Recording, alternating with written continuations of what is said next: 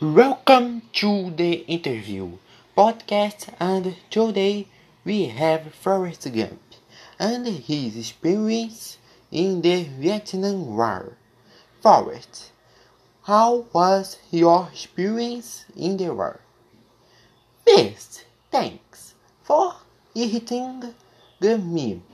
I was carried for being, being quick before participated in football league.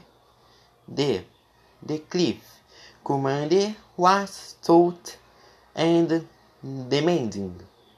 The,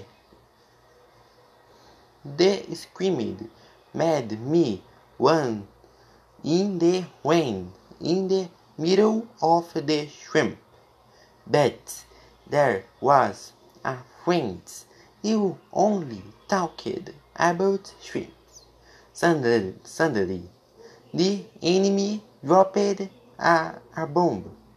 I had to save my friend and found a lot of soldiers. One day was my friend died unfortunately. Forrest what you learned from being, being in the war and throughout all these hard situations. I like sheep.